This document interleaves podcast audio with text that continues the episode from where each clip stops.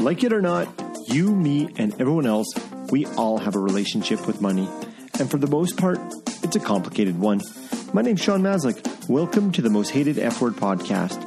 As a certified financial planner, I want to take you on a journey as we throw out the technical finance books and shift our focus towards our minds, our money, and what matters most. If you're looking to improve your relationship with money and build true wealth, you're in the right spot. Finances does not need to be the most hated F word. I'm excited for you to hear this conversation with Dr. Matt Goren as we talk about how to budget for happiness. But first, the most hated F word is teaming up with Junior Achievement as we are putting on a four part virtual money and mindset conference. The theme is resilience from your minds to your wallet and it's taking place starting on November 18th and it will go for four weeks after November 18th and ending on December 9th, every Wednesday at 12 noon Mountain Standard. We have 11 amazing speakers, some entrepreneurs, some personal finance experts, all talking about resilience from your minds to your wallet. I promise you this will be money well spent, and at $20 to access all 11 speakers, I'm sure you will enjoy the information. You can head over to the most hated F word.com backslash events for more information. Hope to see you out. All right. Welcome back to the most hated F word podcast, where it's our goal to examine the intersection between our minds, our money, and what matters most. And today I'm pleased to have on the podcast Dr. Matt Goren. I first came across his name when I was reading an article called How to Budget for Happiness. And in that article, it talked about a budgeting strategy that Matt focuses on. And as I read it, I thought, this guy's brilliant. I got to get him on the podcast. Then I found out he was doing a whole bunch of pro bono financial planning and works at a university and has a PhD in psychology. I'm like, I really got to get him on the podcast. And fortunately, he's here with us today. So I'm just going to read his bio. So Matt is an assistant professor of financial planning at the American College of Financial Services. He joined the college in 2018, having previously served as a professor in financial planning program at the University of Georgia. Goren is an acclaimed teacher and speaker who focuses on the interplay of personal finance and psychology. His personal finance radio show and podcast, Nothing Funny About Money, was named 2018's most outstanding consumer financial information resource by the AFCPE. The show puts a light-hearted spin on personal finances and emphasizes solution focused thinking and action. This mindset extends to Goren's work as a pro bono financial advisor and instructor. He has worked with over 4,000 individuals across Canada, which is just amazing. Goren has provided business development and strategic consulting to dozen organizations ranging from small fintech startups to large land grant universities and Fortune 500 corporations. Through his work, he's created and expanded financial literacy programs that now help thousands of students from children to seniors. And in 2017, his team at the University of Georgia's Aspire Clinic was named Pro Bono Advisor of the Year by Financial Planning Magazine. So, Matt, welcome to the show. I really appreciate you being here today. Yeah.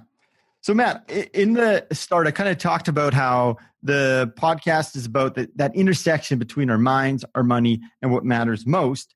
And I thought, hey, having all this education in psychology, doing the work on the financial planning side, and focusing a lot about happiness, I thought you'd be a great asset to the show. The first question I want to explore with you, though, is I was doing some research on you and I saw you did some presentations called The Path to Financial Independence. So this word has been thrown around a lot of a as a late. A lot of bloggers, podcasts talk about financial independence, the FIRE movement, which stands for financially independent, retire early. So this term is used a lot for good reason. But my question is to you is explain in Matt's definition or perspective, what is financial independence? And then how do you feel people can go or get on that journey to financial independence? For a lot of folks, financial independence is just another way of saying retirement. So it's a way of getting off of that retirement word because the connotations for retirement for a lot of people mean I'm going to sit around and do nothing. And if you're retiring early, or if you're even retiring at kind of a typical age of 65 or 70, you're hopefully not sitting around doing nothing. You're hopefully doing something with your life. If you're retiring at, say, 40 or 45, you've still got maybe 50 years of life ahead of you. So we're not using retirement anymore. We're using this financial independence. And to me, it means do you need to keep working? Do you need a job? And if you're financially independent, you can be your own boss. You can do your own thing. You don't need someone else to give you a paycheck. You don't need to keep trying to earn money.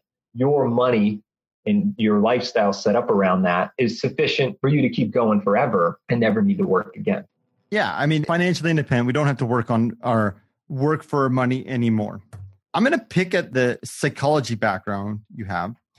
I'm finding, and maybe I don't know why, but I'm I'm hoping you've got the golden answer, which is very hard, and we we all just make stabs at it. But I almost find that this term gets thrown around so much, and I start to see people enter extreme deprivation. The word frugality comes around a lot in the when we use financial independence, and all of a sudden, ten years goes by and okay, we've made this milestone of financially independent where we can live off our investments and we don't technically need to work. But from a human's perspective, if we just like cut off what we've been doing for the last 10, 15 years of providing to society, having structure, uh, maybe doing work that really aligns with our values, is that something that we should be chasing for? Or is there a danger in just chasing this actual number goal and forgetting everything else around and just being obsessed about it? For me, it's almost like we're exchanging sometimes the notion of this rat race and I want to get out of this rat race, so I'm going to be financially independent. But it's almost like we're sometimes, if we're not careful, we're just taking one term and putting it with the other term, kind of like what you talked about at the start of this. Yeah, you you've given yourself your own rat race. You're rather than having the boss uh, telling you what to do, you're so obsessed with living a certain lifestyle or like you said, chasing some number. I've got to have exactly this much in the portfolio. And I think that can be exhausting, especially after you reach that number and you realize you have nothing else going on in your life now that you've met that goal. So to me, it's more find what your values are. What kind of life do you want to live? Not for a moment in time, but for decades, literally. What kind of life do you want? And how can that lifestyle support those values? And then the number is like a side effect of that. You reach the number not because, oh, gee whiz, I have this much money in my bank account or whatever, but because this money allows me to live the lifestyle that I want. And that's what you're chasing every single day. And I have known some folks where uh, you mentioned the word frugality. They're living frugality to such an extreme that they're miserable. They're not uh, doing anything for entertainment. They're not doing anything for fun. They might not be eating good food, healthy food because, hey, if I can get this certain protein powder stuff, I can, you know, three meals a day of this special protein powder and, and live on $4 of food a day. And uh, I feel like crap all the time. I'm miserable, but it's only $4 a day. Well, what kind of life is that for the next 15 years? So, what are your values? Live your life in that way. And the easiest way to reach that financial independence is to increase your income while stripping off wasteful spending. So that's not to say get your food budget to $4, but you don't need to go to the fancy restaurant every single night of the week. Or maybe you don't need the giant house or the expensive car if those things are not aligned at all with your values. And I think there's a lot of people who can live a fulfilling life, not have to work all the time, and still be very happy, live cheaply. Yeah. Okay. When you were talking about the values part and your perspective on that, I, I don't mean to sound cheesy here, but it's true. My my hairs on my body were standing. I'm like, yeah, that's what I feel. So obviously I feel the same. But uh, I think it's such an important thing. And I wrote, find out what your values are and how to design or live a life around them. And I think to me, I more I explored this idea of financial independence. I'm almost thinking like, yeah, we've got the numbers perspective. Like you can live off your passive income.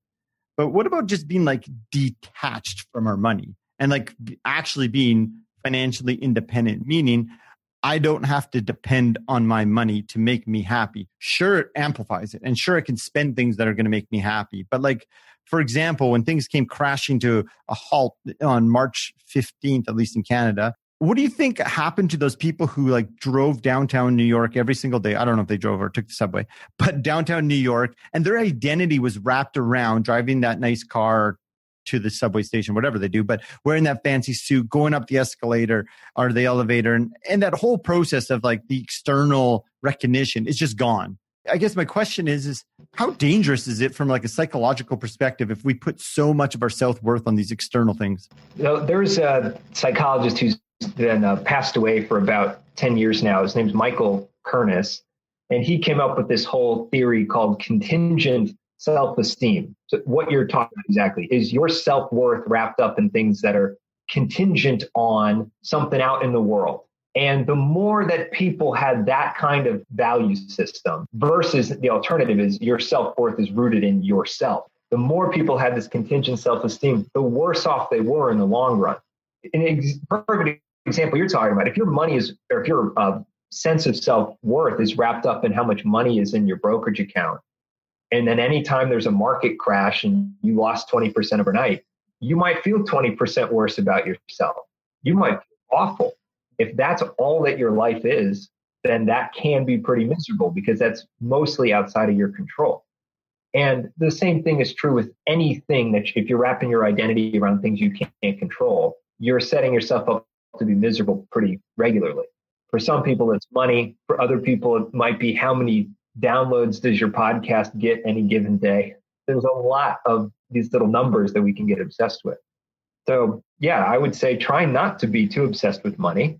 Another thing that I, I find very interesting in the personal finance world is the more people micromanage their finances, the more people think about money, the worse they are at managing their money. So, wait, say that again. Say that again. Just it sinks in. The more you micromanage your finances, the worse off they are. So you might know these folks who are looking at their bank accounts every single day, who are doing the day trading and so on and so on. Because human beings are pretty bad at managing money, they make a lot of mistakes. And the people who leave their money alone don't make those mistakes. They're not allowing their biases to come in. People who leave everything alone tend to do better on average. I don't mean be completely ignorant of where your money's going and never look at it, never have a sense of what's going on. But this idea of the every single day extreme micromanagement tends to backfire. And for everyone who became an overnight millionaire with Bitcoin or whatever, 10,000 people who lost a lot of money.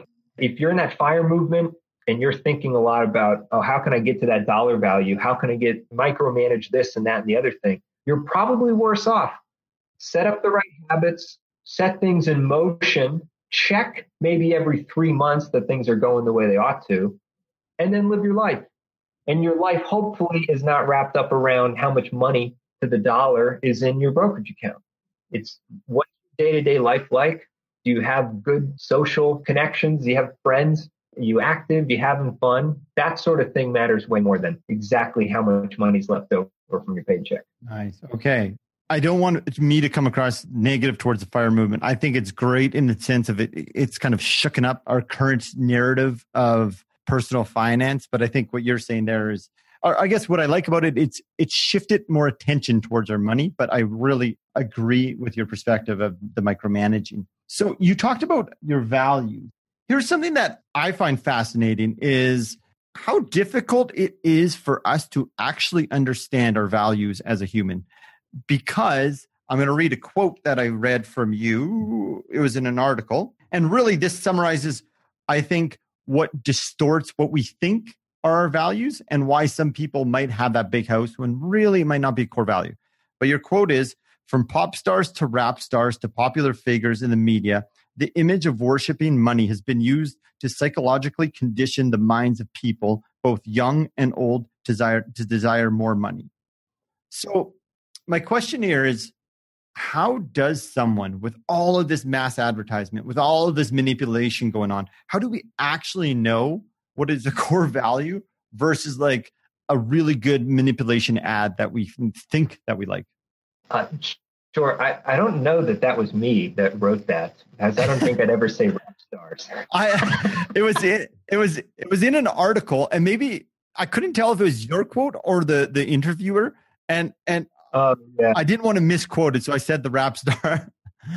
yeah, I think I'd say rapper, but who knows? I don't yeah, know that. Okay. But the yeah, to get back to your question, though, I, I, think uh, a lot of us are not all that introspective. So if you haven't been introspective in the past, maybe start there.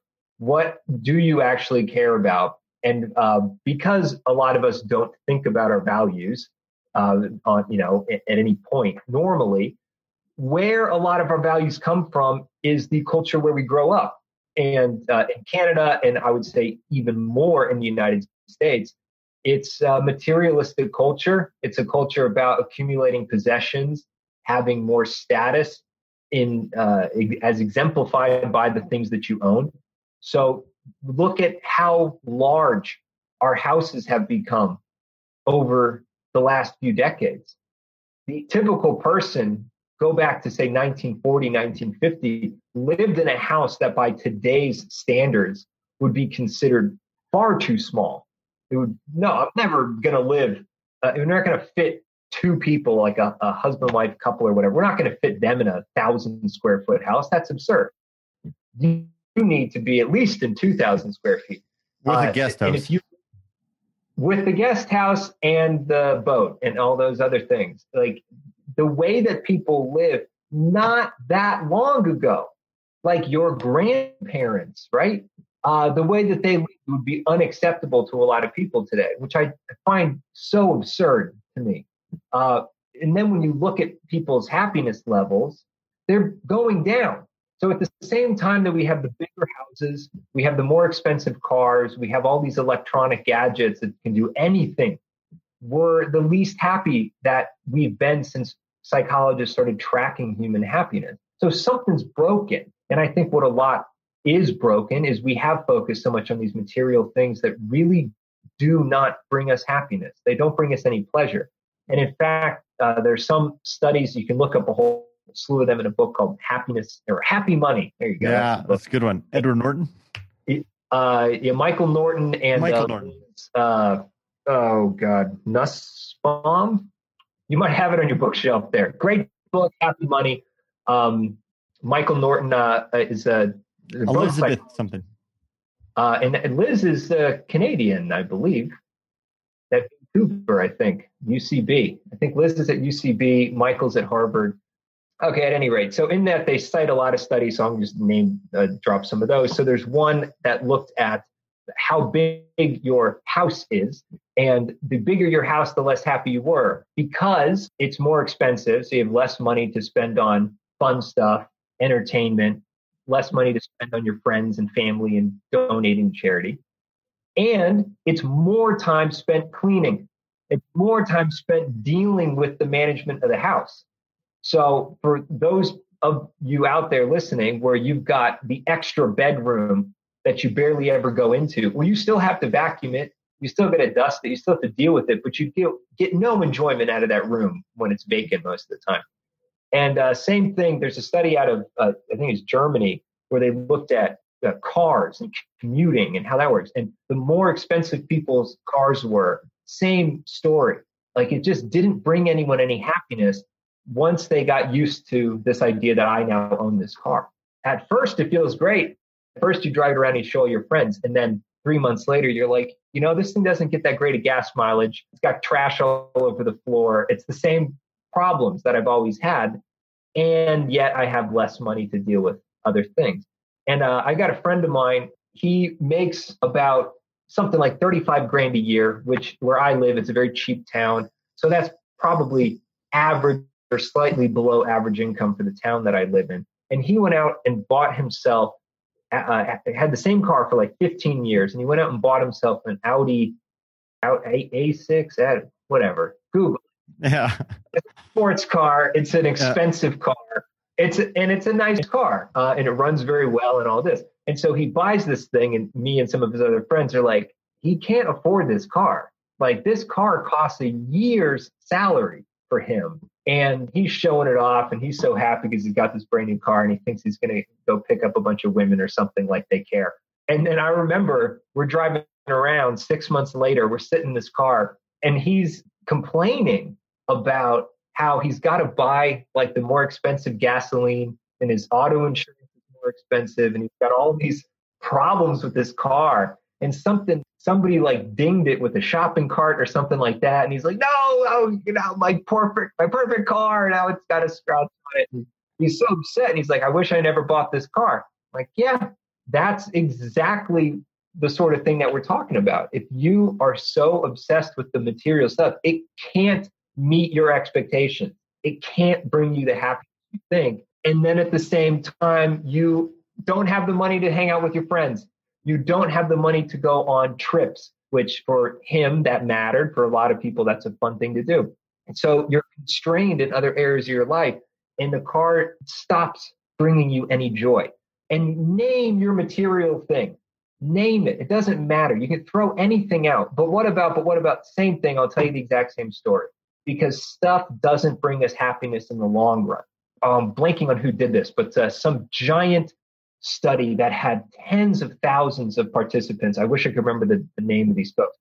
They did this cool thing using cell phones where they they texted tens of thousands of participants and they said at any given time like what are you doing how happy are you and that's it it was like a you know 30 second little survey and they did this for tens of thousands of people over years and then they took all these different life events and how happy does it make you now? How happy does it make you a month from now? How happy does it make you a year from now? So let's say somebody buys the car. How happy does that make you now? Well, let's go back and talk about your car that you bought a year ago. How happy is that making you? And it's like I said, it, it, you start up high and then you come back down to baseline. What about uh, things like cable TV? You can still keep watching cable TV, still keep driving the car. Well, same exact story cable TV, when you first get it, oh, I, am able to watch these things I never watched before. You start off higher up and then you come back down. In fact, with cable TV, you actually end up worse off than you were because watching television makes people depressed, as it turns out. How the more time you spend doing that, the worse off you are. And then, uh, and so keep in mind, car you still own, TV you still have access to a year later after you buy them, right? So these are things you can still use what about going on a vacation? The vacation that you went on a year ago is gone. The vacation is long ago. It's nothing but a memory. You don't live the vacation, right? And yet, spending money on vacations a year later still made people happy. It still predicted their happiness a year down the line. It's a memory that you can cherish forever. It's an experience that you had with your friends or your family. You're probably closer to those people because you went on a vacation. So don't spend on stuff, spend on experiences. And the other thing, I, I hear this all the time. People say, well, that's good for you that you can afford vacations, Matt. How luxurious your lifestyle is and how privileged you are that you can go on vacations. But I can't afford vacations. I hear this all the time. And it is true that I'm doing well for myself financially, but I can tell you that's also a relatively recent phenomenon. Uh, has not been for most of my life. But I don't own a car and I'm saving about $500 a month because I don't have a car. So that's $6,000 a year. That would have, that's the nicest vacation I ever would have taken if I spent $6,000. I, I would say $500 is even conservative when you look at depreciation, if you're borrowing insurance, gas. So, oh, sure. So, yeah, maybe even more than that, right? So, no car. I haven't owned a car since 2012. It's been, uh, what, eight and a half years since I've owned a car. I don't have cable TV. I've never paid for cable TV. I think the average cable TV in the United States is like $100 a month approximately. And people say, oh, you can get it for cheaper. You're right, you can, but the average is like 100 bucks a month. So that's $1,000 a year that I'm not spending on cable TV. Two things I just freed up 7,000 or whatever dollars versus what the typical person is doing in the United States. For me, that might be three vacations that I can now take every single year to just break even financially from what other people are doing. So if you prioritize where your money's going, you're going to these things that bring you no joy, or are you spending your money on things that bring you a lot of joy and a lifetime of memories, you end up being that much happier. Oh man, so much good stuff there. And uh, yeah, I've got a couple things that I want to kind of unpack on that. It's interesting you brought up about the trip and the card because one of the, I guess, impetus to why I started in the personal financial journey about 10, 15 years ago was in university. Uh, my wife and I, we lived in a small town in rural Alberta and we didn't have much multicultural types of food. When we went to university in the big city, there was all this amazing food from around the world. We're like, let's go travel around the world and just eat all this good food. So we dropped out of university for, for a year and traveled around the world for about 20 months. And at that same time, my friend bought a used car for about $24,000. It was a nice car. This is 11 years ago. And our trip together, it was $32,000 Canadian. So like 10,000 American. no, just kidding. Not that much. Not quite that low. But as I go down the journey more and more of understanding my money relationship, what are my values? It's interesting how you said about that experience lives on. It's 11 years later. And I feel like almost like a compounding effect of that experience is actually becoming deeper and deeper in me as I get deeper in or I become more congruent with my spending and uh, values. So it's super interesting that you bring that up. That was more of a comment. I want to touch on you were talking about like you buy that material thing and it goes up, the dopamine or whatever the endorphins are, and it goes down. Can you speak to, and I, I, believe it was, yeah, it was on your podcast. I was listening to your guys' podcast, which is really a great way to facilitate this information. But you were quoting Dan uh, Ariely, Ariely, I can't, the Dollar and Sense book, yeah. And you guys kind of basically talked about the irrational bias. So, two things here is like when our dopamine's going up, is that our irrational bias that says, as it's going down, I got to buy something else to kind of I guess, go on that hedonic treadmill, so to speak. So maybe can you just talk to us what's happening when we subscribe to that? Oh, I got to buy this, and I, I like that happiness, but what's happening to us when when that decreases, and then our happiness level just we need to buy bigger and better things. Yeah. So the process you you said hedonic treadmill. That's the name of this process. So if you want to Google this, if you want to check it out for yourself, hedonic treadmill. And yeah, Dan Ariely's got a ton of great stuff. He is a wonderful researcher and speaker to check out too. So, dopamine is one of our basic neurotransmitters that is associated a lot with pleasure. And it's especially notorious for being involved with uh, the use of heroin and drugs like that, other opiates. So if you're taking a, a, drug like heroin, you get this massive spike in dopamine. You feel amazing. It's euphoric. I've been told I don't know what the experience firsthand is like. But then your body chases that. Human beings, for whatever reason, are really wired to chase that dopamine high. And if you get that from buying the car and you reach that peak, you start to come down. Your mind normally is telling you, hey, go get that again. And where was the last time we got that? From buying the car, from buying the thing. So this gets to what we call a shopping addict. Those people who get a lot of that rush from shopping then think to themselves, irrationally, I guess, the place for me to get that high is to go buy more stuff because that's where I know that that high comes from. The high also comes from using heroin, so maybe that's an alternative that you could explore. It also comes from interacting with friends and family. It comes from playing sports and doing fun activities like that. It comes from all sorts of things. And most of the things that are the most sustainable and better in other ways are free or nearly free. Like hanging out with your loved ones, you can do without paying anything at all. So trick your body a little bit into associating hanging out with friends with the dopamine production. Get away from the habit of, let me just buy more stuff. Recognize that you're not wrong. Buying more stuff can give you that high, but that's not the best place to get it. There's so many other things that are much better for you in the long run, better for your mental health, your physical health, better for your social relationships, and better for keeping that around for longer periods of time. So then this brings me to that budgeting strategy that, and you recited in someone else's article, it was called Budget to Experience Happiness or something like that.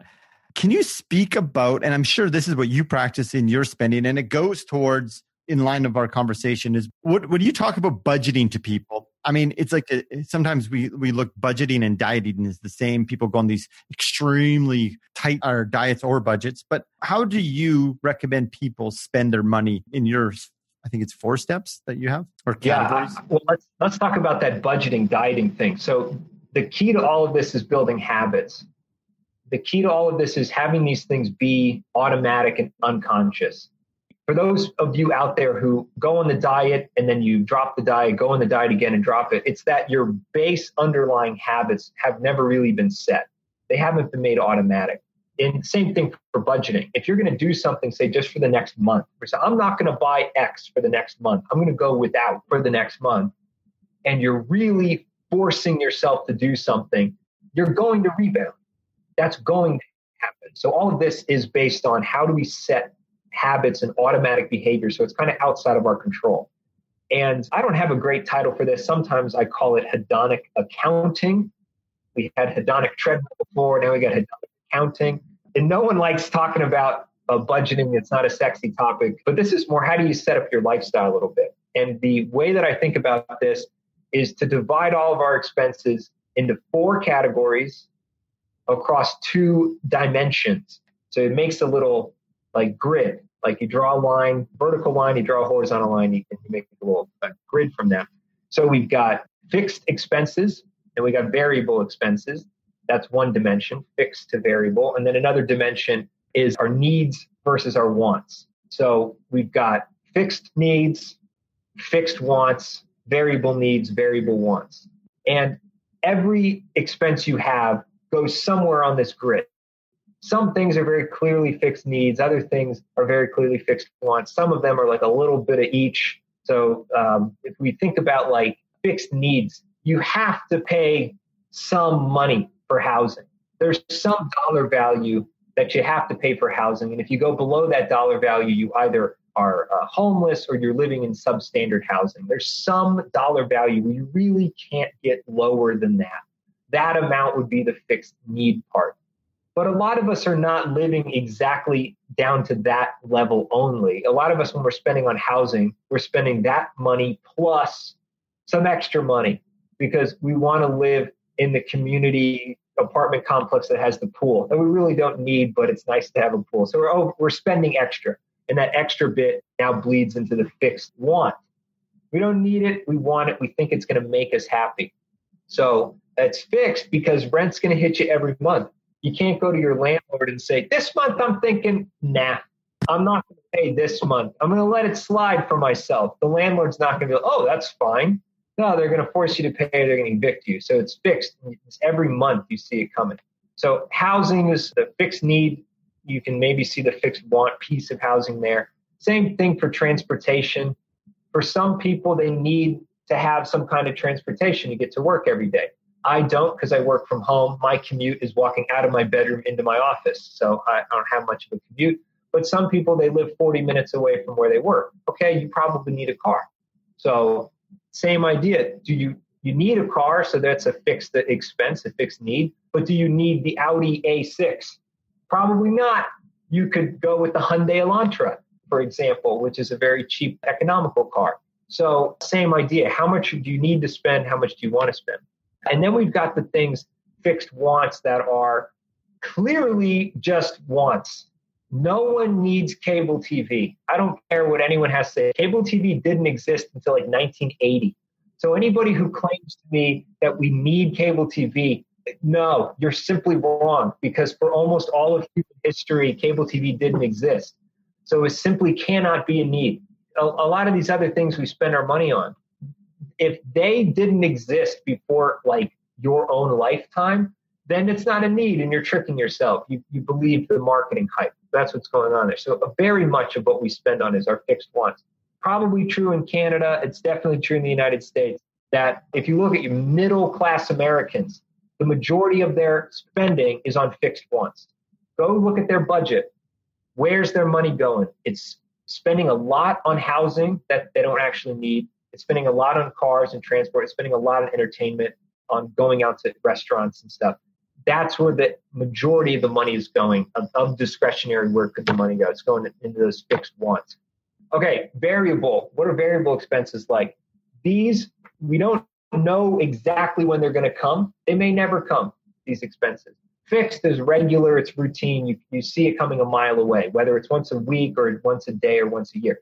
Variable is things like your healthcare expenses. And I know this is very foreign to Canadians, but in America, we have to pay a lot of money for healthcare expenses. In Canada, you get a triple bypass, and it's either free or what? They send you a bill for like eight bucks. A little different uh, here. So, but you don't know when it's going to come, right? You don't know exactly when that health emergency is going to happen. So that makes it variable. And a vacation, you don't know exactly when you're to take the vacation. There's some flexibility there. So that also makes it variable. Healthcare expenses, of course, would be variable needs. You're not going to get a doctor telling you, look, you need the triple bypass. And you're like, eh, I don't know. I see my heart as horrible want. No, it's a need. You got to go deal with that. The vacation, of course, would be that variable want. You, you don't have to go on a vacation. It's up to you. You think the vacation is happy. So there's our four categories. And like I said, there, some expenses fit into both. Some are kind of clearly belong to one. And the research on this, which again comes from Happy Money and all those studies they cite, it comes from other psychological studies and financial planning studies on this, is that we have to spend on our fixed needs. Have to. If you don't spend enough money to meet your fixed needs, your stress level shoots through the roof. So when we look at studies on health outcomes for low income people, where a lot of low income people have worse health outcomes than middle class people or, or upper class people. The reason for that primarily is way higher stress levels. Poor people suffer all sorts of stress related illnesses. Where's that stress coming from? Inability to meet their needs is one place where that comes from, the primary place. So if you can't meet those needs, you're in a lot of trouble. Your stress level gets up. your life is much worse. So have to spend there. Variable needs, if you can afford to pay for those out of pocket, okay, we want to have some savings set aside to pay for those things. So having an emergency fund, for example, and people who have emergency funds are happier people than people who don't have emergency funds. There's again studies on this. Look at people. Yes, no. Do you have the emergency fund? Matching people by income level, matching people by all these other variables. Do you have emergency fund or you don't? You're happier you have one, in part because you can pay for these variable needs that you have. But some variable needs you simply can't pay for out of pocket. Again, to come back to healthcare for the United States. Basically, no one in the United States can afford a major health event out of pocket. If you are diagnosed with cancer in the United States, even if you have health insurance, the average person pays about $25,000 US so $480,000 Canadian, uh, right out of pocket, right? That's not that high, 30,000 out of the Canadian. So 25 US dollars, 30 grand Canadian out of pocket, even if you have insurance. That's what it costs with a cancer diagnosis. Very, very few people have $25,000 just sitting around. Okay. Same, close to the same number for a heart attack, close to the same number for a stroke. Any of these major health diagnoses in the United States really cost you quite a bit of money. So what do you do there? That's where you need some kind of insurance, where you work with some company. Uh, hopefully, you have health insurance, or you're on, say, the, the Canadian healthcare system. Uh, having automobile insurance, having life insurance, disability insurance, and so on and so forth, because most of us just don't have the money lying around. We don't have access to those things. So, uh, variable needs, again, you have to cover those savings plus insurance. That now gets us to the, the wants, the fixed wants, the variable wants. Variable wants make us happy. That's what we were talking about before. The prototypical one. Throw a birthday party for your best friend. That's going to bump your happiness level with. Donating money to charity. That's one of the highest predictors of happiness is donating your money. All these variable wants, that's what makes people happy. That's the most efficient way to spend your money in a way that boosts your happiness. Spend on other people, spend on charities, spend on random fun things. That's where happiness comes from. How about fixed wants? That's what we were saying before. The bigger house, the bigger car, the cable TV, those things bump your happiness up only in the very short term, only really, really short periods of time when you first get them, and then you hit that hedonic treadmill. The second, third, fourth time you pay for those things when you get the monthly bill, it helps you less and less and less and less to where about three months to a year out, depends a little on the expense, but about three months to a year out, it doesn't predict happiness anymore. And like I said, with some of them, it predicts less ha- happiness. And so, okay, variable wants increase your happiness, fixed wants don't. Now let's do the cost of those things. Gets back to what we talked about before. Uh, let's just keep using $500 a month for the car, right? 6,000 bucks. That's a really expensive fixed one. How much is a vacation? If you're spending six grand on vacation, good, good on you that you have that much money because I don't have six grand to throw on vacation every year.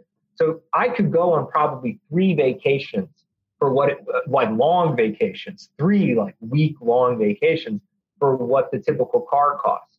I could go on certainly a really expensive three day weekend for just like six months of cable TV. So the variable wants, if you actually do all the math, they're not as expensive as the fixed wants. If you think of it annualized, annual spending, fixed wants do less for our happiness and they're more expensive. I'm going to pause here because I realize I've been talking quite a bit. If that makes sense, and then I'll say, well, okay, knowing all this, now what do you do? That's what I'll, I'll wrap that up with. Okay, no, that makes sense. And I don't know if you have any links you can send me after that has a visual representation of this, but I've seen so many different strategies around this. And this one, I, I love how you've put the four categories. And it really, like that last point you're making about the opportunity cost, you can actually visually see that if you work the numbers out. So because I'm looking at our time too, and I know we we planned an hour, and I want to be respectful of your time. So maybe you wrap up with that point, and then I want to uh, talk about some of the good pro bono things you're doing in the course or the programs that you did in the financial literacy space. But just wrap up your last part about this. But I really, really appreciate the insightful work you've done in this because I think this really can help people make informed decision versus just going on that skinny diet, so to speak. Right. Well, and then, yeah. So now that we're at that point, what do you do? What's the actual decision you make?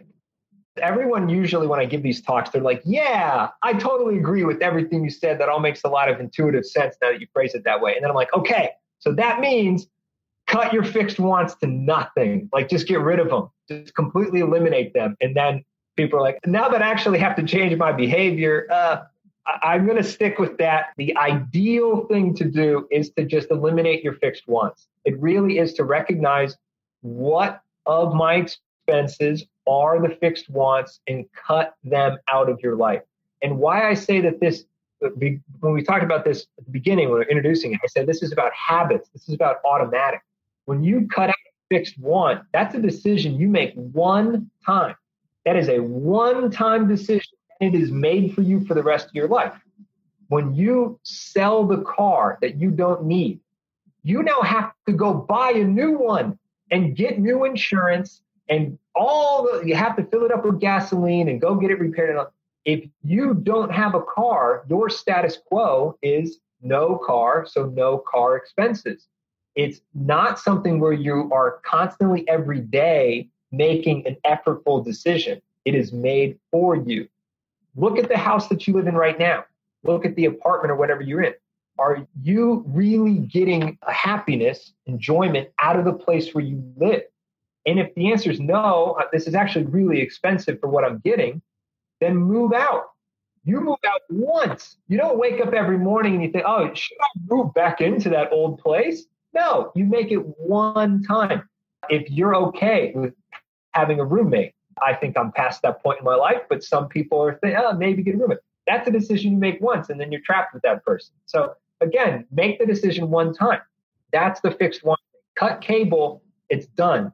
Cut some of these expenses out. If you've got habits like I'm going to Starbucks every single day and spending five dollars on a frappa mocha, whatever they're called, I don't know, venti frappuccinos. Buy a coffee maker, and then that's your new routine. That's your new habit every single day. So then when that when you do that, when you cut the fixed wants, that's the easiest thing to jumpstart this. Get yourself a new status quo. What you hopefully will find is that you have a lot more money accumulating in your bank account. You have a lot more money because again, the average person is spending thousands of dollars on these things every year.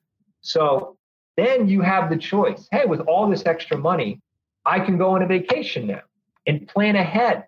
Look forward on the calendar six months and just budget it out. How much money will I have in six months? Okay, I can go and do the vacation then. That's for big things. For little things, like have a birthday party for your friend, just spend the money. You have permission now because you're not spending on all these other things uh, automatically.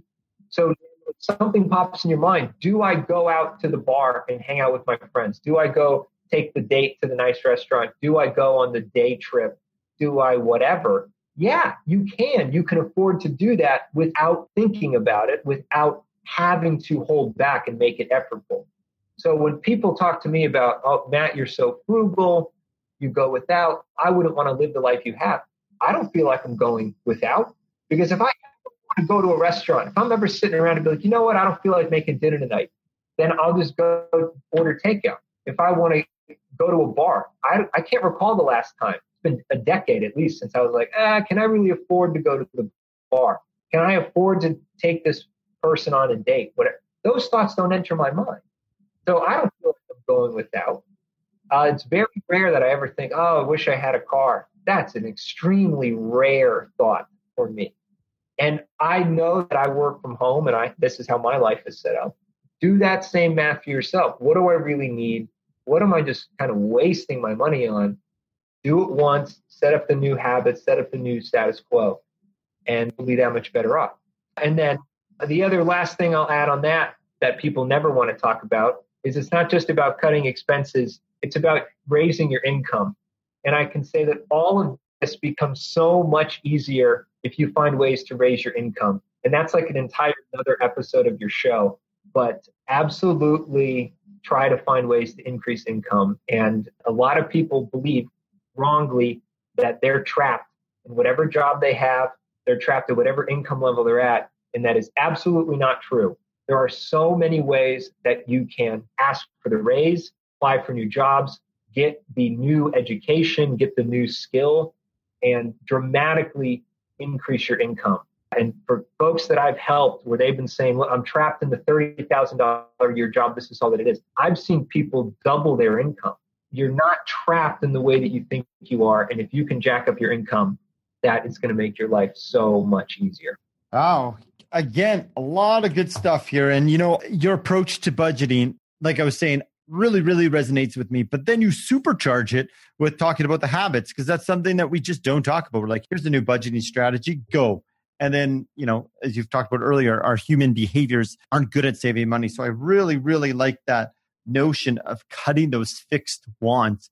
And I know a bit of background what I've been reading with you for a long time. You had little housing costs, just do interesting ways where I think you had roommates for a while. I mean, I'm 35. I have two kids. We have a roommate who lives in our basement. That brings me to a point where I just want to make I feel like what this does is it allows us to be very, very conscious of how we're spending and then intentional how we want to go forward.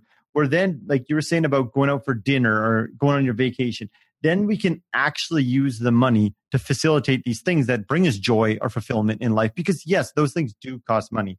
I like to do triathlon, so I need to buy a bike. But but this program or this budgeting strategy like you've done allows me to reduce those fixed wants. So then, like you're saying, I like how you said it, just do it when that birthday comes up and you don't have that, I don't know if it's cortisol or whatever, that stress feeling coming up, being like, oh, can I afford this? Because we're unconsciously spending so much money. So I really, really like how you uh, frame this. Actually, so I'm supposed to be doing like media outreach as like part of my job. So oh. they're, you know, every time I'm on one of these shows, I'm just like, all right, I'm going to go on this one. And like, great, that counts as your part of your job. Like, all right. No kidding. We'll get everywhere they can find you and about your college at the end here. But I want to circle back to something that's going to segue to my point here. But you had talked about earlier how you said sometimes, like, for example, with you going on vacations, people like, oh, I can't afford a vacation. Then you broke down the car example can pay for three vacations something I think is really important because I think we all have this. And again, you would know the psychological tendency of this, but like people might say, Oh, I can't do that because I have a kid, or I can't do that because I have kids. And I understand and recognize those are barriers.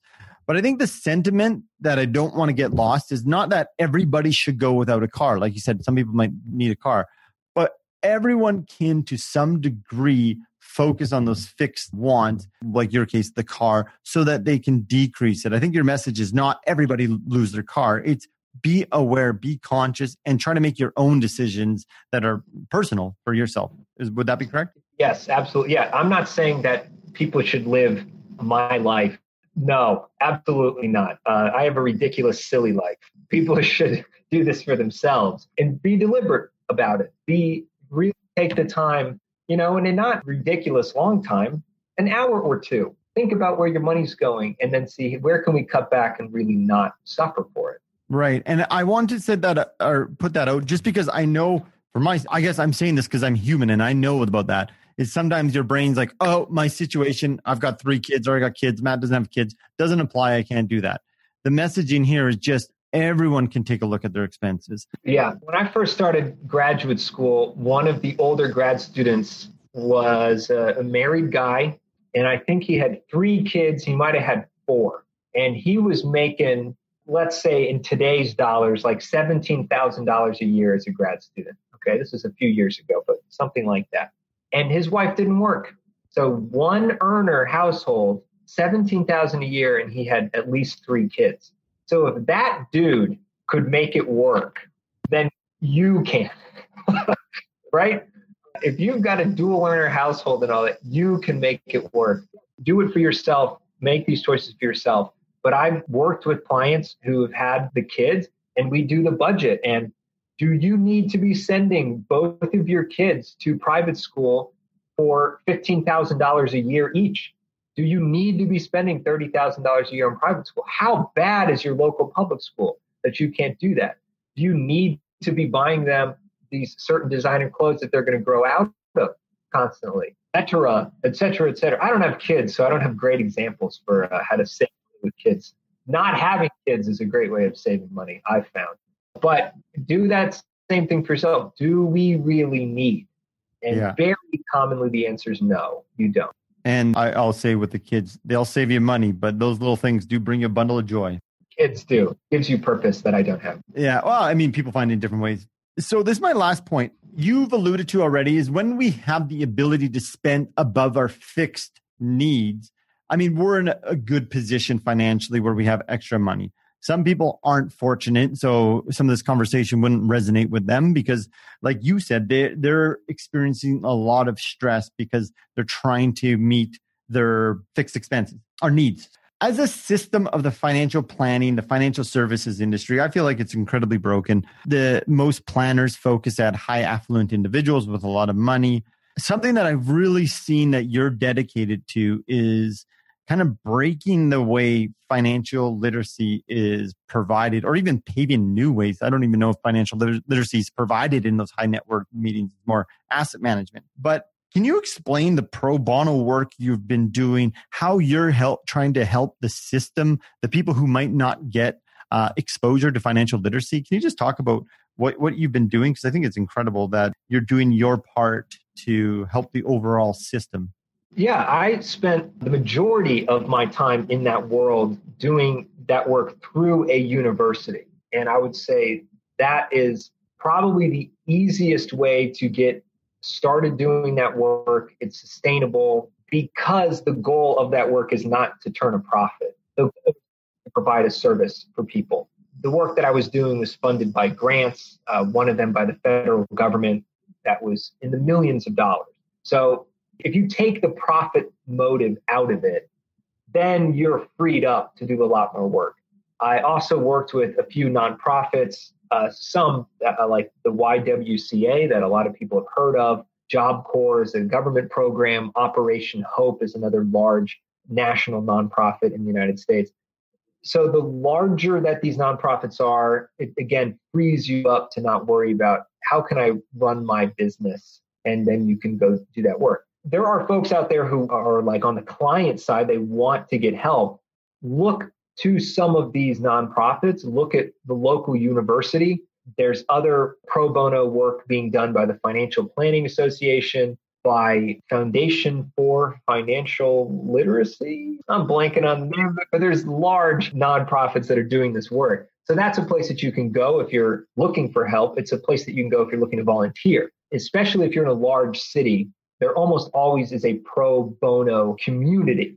Now, whether they meet once a year as is the case for some of these, or whether they're having ongoing classes, you figure that out. And if you want to expand them, then you work from there. Then I think in those worlds, in that nonprofit world, there's been a lot of change in the last, say, five years. When we started out seven years ago, a lot of the pro bono work would be some financial advisor who, as you said, works with high net worth clients comes in and gives a talk, maybe to teenagers, as we did with Job Corps, or to college students or whatever.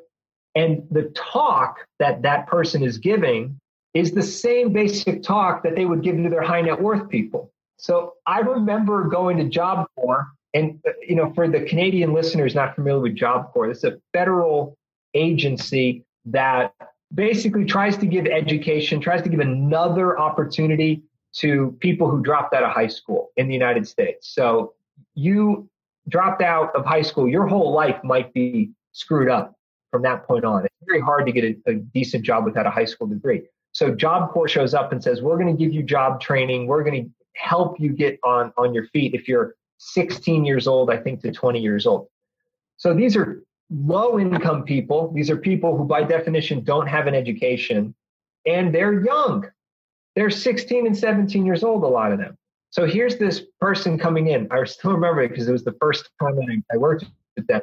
And she's talking about a good reason to buy a home. And this, by the way, is in San Francisco, where the average home price back then was like 1.2 million. She's like, a good reason to buy a home is for the mortgage interest deduction, which cuts down on your taxes. And, and even back then, only like 12% of people qualified for the mortgage interest deduction. Now it's down to like 4% of Americans qualify for the richest 4%. So it's like, know your audience, right? Clueless. And so all these people are like, wait, what? What is the deduction? What is interest? They have no idea. And that's what she's talking. So that was seven years ago. Now, when I'm doing the, this work, I see people focusing more on where the audience is now.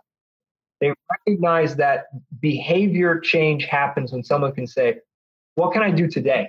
It's not aspirational in 40 years. Maybe when I buy a house, I might get this deduction that might not even exist. Useless. It's what can I do today? So, in that same talk, after the financial planner was done talking about mortgage interest deductions and lost everybody, then I start talking about what does it mean to open up a bank account with a credit union? What is a bank account?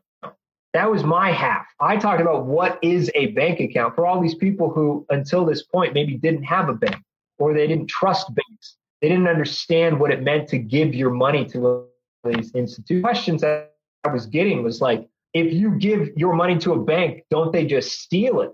Right? These basic financial literacy things. And so that's we spent like a half hour talking at that level.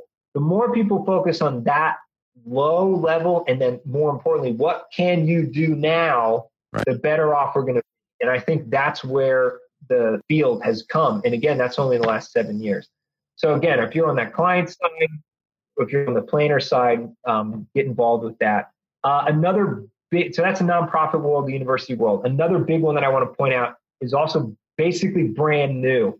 And I think the future of a lot of financial literacy delivery is in companies going into workplaces. So a financial literacy company will partner with a, a different corporation a different company.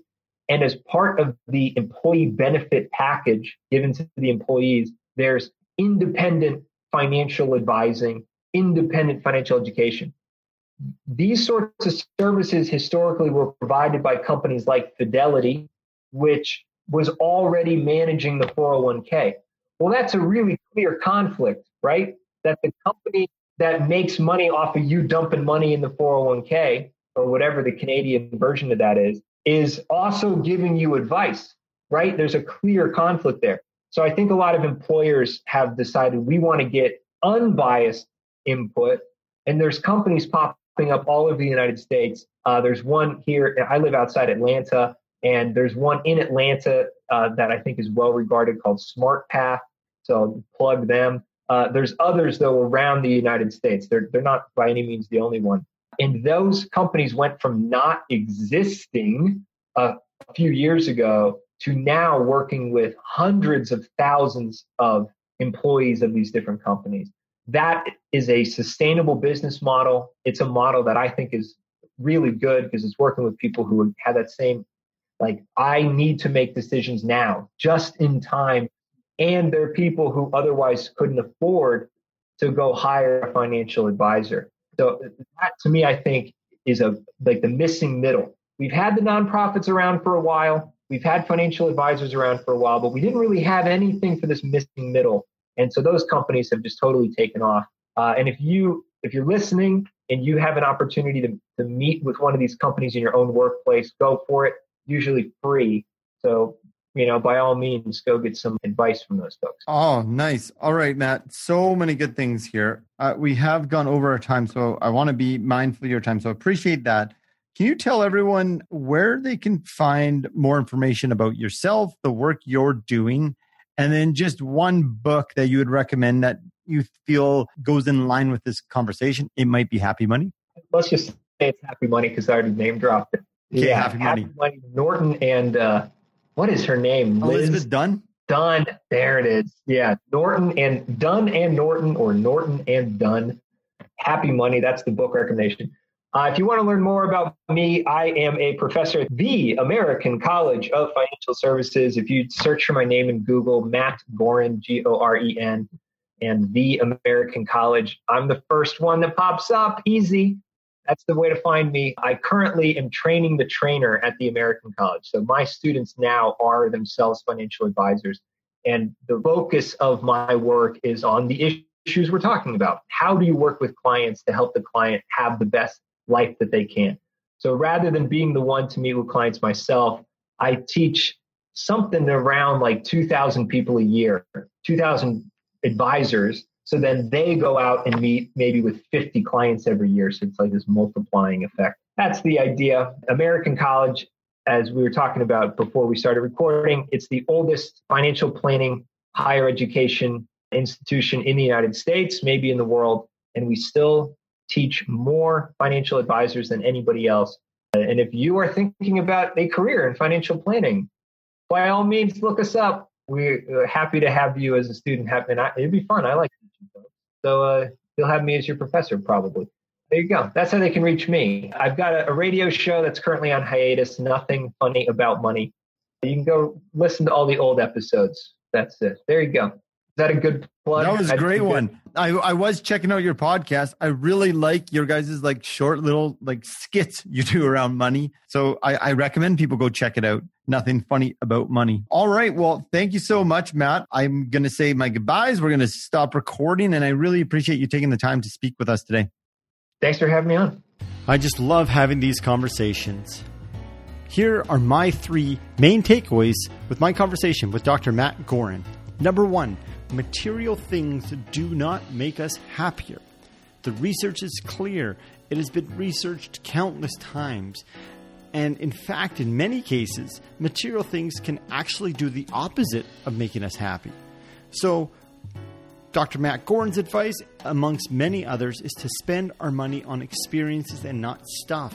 We adapt to stuff, we get used to stuff. Experiences, on the other hand, we get the excitement of anticipating it before we go on the experience. Then we get the excitement of doing the experience. And then we get the excitement and reliving that experience when we think about it and reminisce. Number two, knowing your values, and those are your core values, are the key to finding happiness in your financial life. So, a big part of spending your money on things that make you happy, such as experiences, is really going deep into yourself and knowing what are your core values. What do you actually value, and not what you think you value, and not what the outside external world makes you val- think that you value, rather what's inside, and then developing your budget on those core values is a key that I took away from this conversation. And number three is exactly what this title of this conversation was how to budget for happiness, or what Dr. Matt Goren calls the hedonic accounting system. And that's when you set up your expenses to match your lifestyle. If you recall, Dr. Goren had four categories when he sets up a spending plan or a budget. He has his fixed needs, his fixed wants, and then variable needs and variable wants. And the key is to decrease those fixed needs and fixed wants. And then you can allocate the freed up money onto two things such as traveling or other things that you really, really value.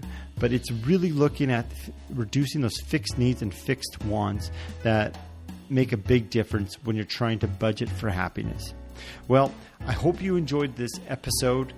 If you could please do me a favor and head over to iTunes and leave a rating and review, it really helps us in bringing guests that really come prepared to have insightful conversations about our minds, our money, and what matters most. Finally, head over to the themosthatedfword.com backslash events and come for $20 and see our 11 speakers at our upcoming four part virtual conference. Until next time, have a great day.